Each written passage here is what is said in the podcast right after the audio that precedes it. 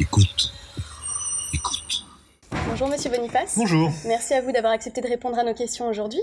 Alors nous allons commencer par nous rendre tout droit au Brésil avec une première question. Euh, vous savez, vous n'êtes pas sans savoir que pendant sa campagne présidentielle, Jair Bolsonaro, qui a pris ses fonctions le 1er janvier 2019, euh, avait affirmé vouloir effectuer un rapprochement qui soit à la fois économique et commercial avec Donald Trump, avec qui il partage bien plus que des affinités idéologiques. Euh, il est donc évident qu'il ait trouvé en lui un, un allié stratégique. Qui, selon vous, pourrait être le prochain leader avec lequel Bolsonaro aurait peut-être des intentions euh, de rapprochement, comme il l'a fait avec les États-Unis.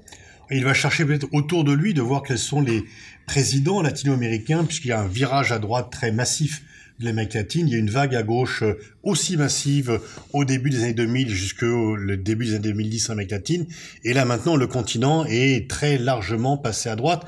Mais c'est quand même très souvent une droite euh, modérée. C'est une droite aussi extrême que Bolsonaro. Il n'y a pas d'équivalence. C'est quand même, Bolsonaro peut se rapprocher de l'extrême droite, voire du fascisme. Et donc, il n'y a pas tout à fait quand même d'équivalent d'autres pays latino-américains. Donc, il n'aura pas tout à fait son équivalence. Il va vouloir effectivement, par euh, clivage idéologique et par euh, pression personnelle, se tourner vers Donald Trump et ensuite donc voir un peu cliver avec d'autres pays latino-américains et voir comment il peut avoir au moins des accords de non-agression, de coopération, mais il n'est pas certain que les autres pays latino-américains accepteront euh, un leadership brésilien parce que d'une part, ils avaient un peu du mal déjà à l'accepter auparavant, et que Jair Bolsonaro n'a peut-être pas grand-chose à leur offrir comme perspective. Et si c'est pour avoir euh, quelqu'un qui entend suivre de façon aveugle le président américain, même avec une Amérique latine tournée à droite, et quand ce président américain est Donald Trump, qui a eu des propos très négatifs sur euh, non seulement les Mexicains, mais les Centra-Américains, et ça a été quand même très largement développé. Et donc on peut dire que Donald Trump, qui est en train de réveiller l'anti-américanisme en Amérique latine, rend quand même plus difficile qu'un autre président le fait de coller à son programme en Amérique latine. D'accord, merci. Et euh, vous devez savoir que le 3 janvier dernier, le président a surpris tout le monde, le président brésilien, puisqu'il a annoncé être ouvert à une discussion pour ouvrir une base militaire américaine sur le sol brésilien ce qui signifierait euh, et supposerait qu'il aurait l'intention de faire un rapprochement qui soit aussi militaire avec les États-Unis. Oui, on ne voit pas trop à quoi servir cette base, parce qu'il n'y a pas de pays qui menace le Brésil en Amérique latine, et par ailleurs, le Brésil peut très bien se défendre seul. On n'est pas comme en Europe occidentale, quand il y a une menace soviétique, il n'y a aujourd'hui aucune menace militaire sur le Brésil. Donc c'est vraiment purement un geste idéologique. Il n'y a aucun intérêt stratégique, ce n'est ni l'Argentine, ni le Paraguay, ni l'Uruguay qui menace euh, le territoire du Brésil. Donc c'est vraiment un geste spectaculaire de soumission et de rapprochement soumis avec euh, les États-Unis.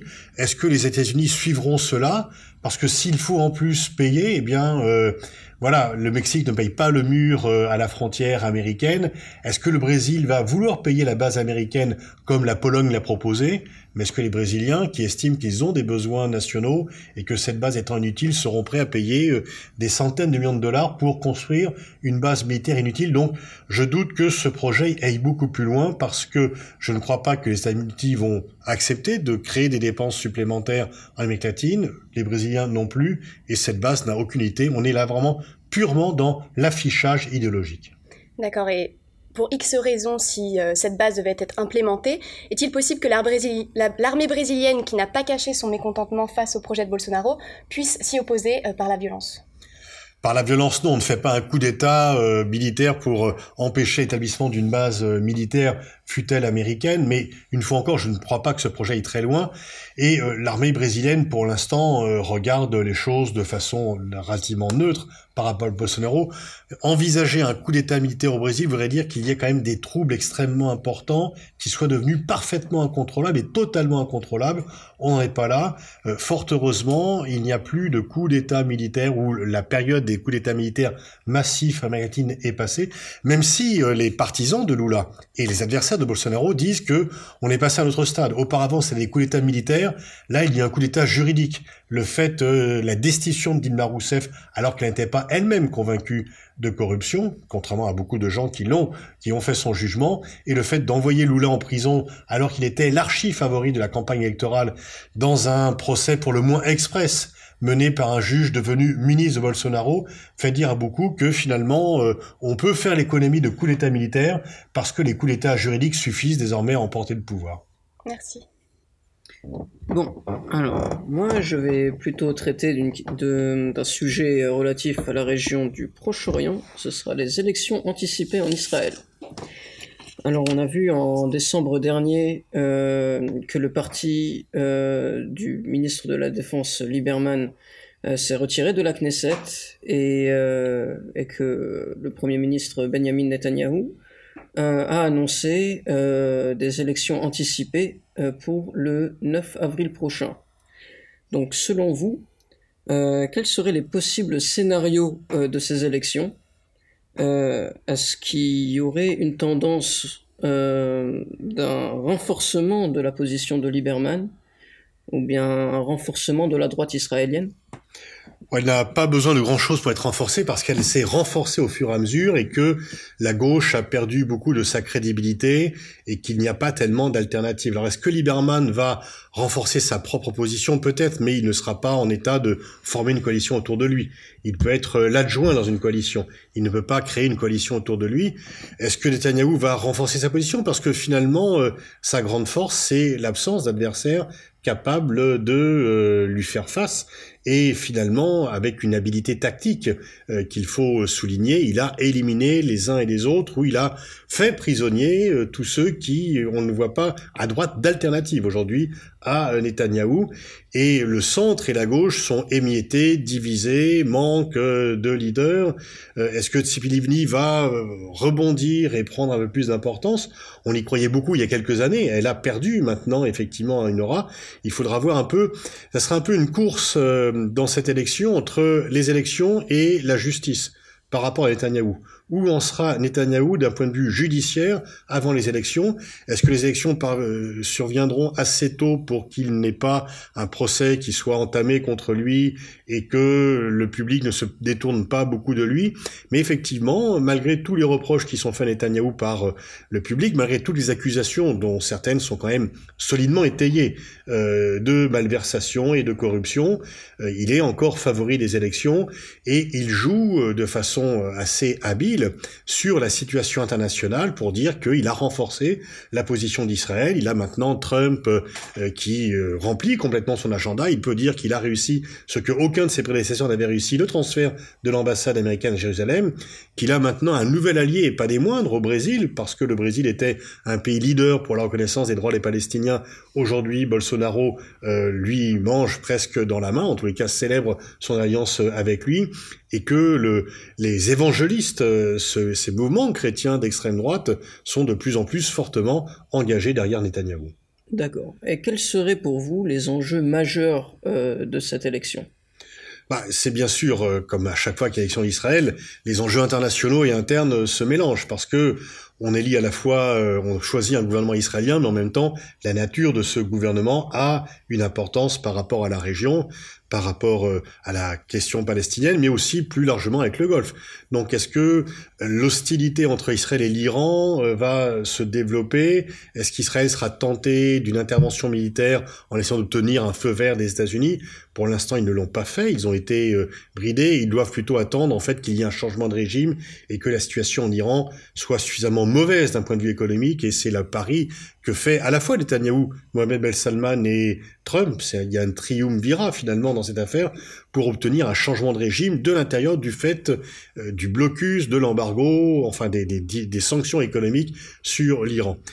Euh, ce qu'on constate simplement, c'est qu'il y a un glissement à droite de la société israélienne qui est de plus en plus fort et qui est encore plus fort que lorsqu'il y a eu la reprise de l'intifada et que les partisans de la paix avec euh, les Palestiniens sont de moins en moins nombreux et de moins en moins audibles, mais que les Palestiniens eux-mêmes, y compris euh, leurs leaders, euh, sont eux-mêmes de moins en moins audibles, divisés, et avec un président dont la légitimité est de plus en plus contestée, y compris en interne chez les Palestiniens. D'accord. Et du coup, par rapport aux, aux Palestiniens, comment l'autorité palestinienne voit-elle ces élections? Euh, y a-t-il des opportunités, euh, aussi maigres soient-elles, pour euh, relancer le processus de paix? Je crois qu'on peut même plus parler de processus de paix. Il y a un récessus de paix, mais il n'y a pas un processus de paix. Euh, il n'y a aucun, aucune perspective sérieuse de paix, puisque on peut dire qu'actuellement, peut-être que les deux visions majeures qui se déroulent en Israël, c'est celle de Naftali Bennett et de celle de Netanyahou. Netanyahou veut donner le sentiment qu'il peut encore croire un accord euh, pour calmer euh, l'opinion internationale et surtout les gouvernements, que le, ceux-ci ne se mobilisent pas trop contre lui. Naftali Bennett voudrait plutôt jouer la franchise en disant on annexe une partie de la Cisjordanie et on dit que le processus de peine n'existe plus. On dit la vérité en fait, tout simplement. Peut-être que Naftali Bennett est plus dans un langage de vérité que euh, Netanyahou euh, et, et, ceci effectivement éloigne toute perspective, mais la direction palestinienne porte également sa part de responsabilité dans l'affaire avec euh, finalement un enlisement des positions de Mahmoud Abbas qui a joué à chaque fois la négociation sans rien obtenir en retour. Très bien. Merci beaucoup. Et euh, enfin, pour ce dernier thème, on va se déplacer légèrement au nord, en Syrie. Euh, Monsieur Trump a déclaré qu'il souhaitait retirer les troupes, d'ailleurs qui, qui, a déjà commencé. Euh, Qu'est-ce que vous pensez de ce mouvement, surtout qu'il y a de, encore de nombreuses enclaves terroristes en Syrie et aussi en Afghanistan? Oui, alors effectivement, mais les enclaves terroristes en Afghanistan, on peut demander si la présence militaire américaine n'est pas en train autant de les nourrir que de les combattre. Et peut-être en Syrie aussi. Alors, comme vous l'avez vu, il y a eu de nombreux allers-retours. Retrait, puis non-retrait, puis diminution. Il y a eu vraiment une communication pour le moins euh, aléatoire, pour employer un euphémisme sur cela. Parce que qu'est-ce qui s'est passé? Trump veut se retirer. Trump veut se retirer tout simplement parce qu'il considère que la présence militaire américaine, que les interventions militaires extérieures américaines ont été des catastrophes en Irak, en Afghanistan et en Syrie. Et en Libye, on peut ajouter. Par contre, l'état-major américain, euh, le Pentagone, euh, le secrétaire à la défense disent qu'il faut maintenir une présence en Syrie parce que Daesh n'est pas encore vaincu. Mais au-delà de cela, c'est parce qu'ils ont cette vision d'une présence militaire américaine qui doit être forte à l'étranger. Et donc, en fait, ils ont quand même gagné parce que Trump n'a pas fait ce qu'il voulait. Trump aurait, serait parti très rapidement. Alors on peut dire, oui, mais on peut pas partir aussi rapidement, il y a quand même des accords avec d'autres pays, il faut respecter les alliés. Mais finalement, euh, peut-être que Trump apporte une mauvaise réponse à une bonne question. Qu'apporte aux États-Unis la présence militaire à l'étranger? Il y a un livre fort pertinent qui vient de paraître de la part de Stephen Walt, The Hell of Good Intentions, qui montre qu'il y a un consensus entre néoconservateurs et libéraux pour justifier les journées libérales, pour justifier la présence militaire à l'étranger, et que celle-ci, depuis 20 ans, n'a conduit qu'à des catastrophes. Alors Trump, en fait, pose la bonne question, mais apporte des mauvaises solutions, puisque lui, il veut encore déchaîner encore plus l'unilatéralisme et en aucun cas gérer les choses en commun. Mais très franchement, il y a effectivement la question Qu'est-ce que les différentes interventions militaires américaines des 20 dernières années ont apporté à la sécurité des États-Unis et à la sécurité mondiale? Il y a plutôt une dégradation de la situation qu'une amélioration de la situation. Est-ce que vous pensez que cette dégradation, c'est une sorte de défaite du système occidental en Syrie contre le trio Russie, Iran et Turquie? Oui, très clairement, euh, Poutine, alors très clairement, et je le dis en regrettant, Bachar a gagné la guerre il n'a pas gagné la paix, il ne peut pas la gagner, mais il a gagné la guerre puisque euh, il a rétabli son autorité brutale sur la plupart du territoire et donc une répression sanglante peut tuer au XXIe siècle une révolution. Les révolutions ne gagnent pas toujours, une révolution pacifique a été noyée dans le sang par une répression sanglante et brutale. Et dans cette affaire, effectivement, Poutine a, avec beaucoup de cynisme, joué la carte et la Russie est dans la région le seul pays qui parle à tout le monde, les Russes parlent aux Saoudiens, parlent aux Iraniens, parlent aux Palestiniens et au Hamas et parlent aux Israéliens, ce que font aucun autre pays. Et finalement, euh, dans la brutalité qu'elle a de sa politique, finalement, la Russie fait ce qu'elle dit et dit ce qu'elle fait. Euh, du moins, euh, elle, apparaît comme crédible aux yeux des différents interlocuteurs, alors que les Occidentaux peuvent changer plusieurs fois de discours, etc. Et donc euh, la Russie a maintenu un cap euh, depuis le départ sur euh, la Syrie. Et donc effectivement, pour l'instant, c'est la gagnante. Sauf qu'elle n'a pas les moyens de reconstruire la Syrie.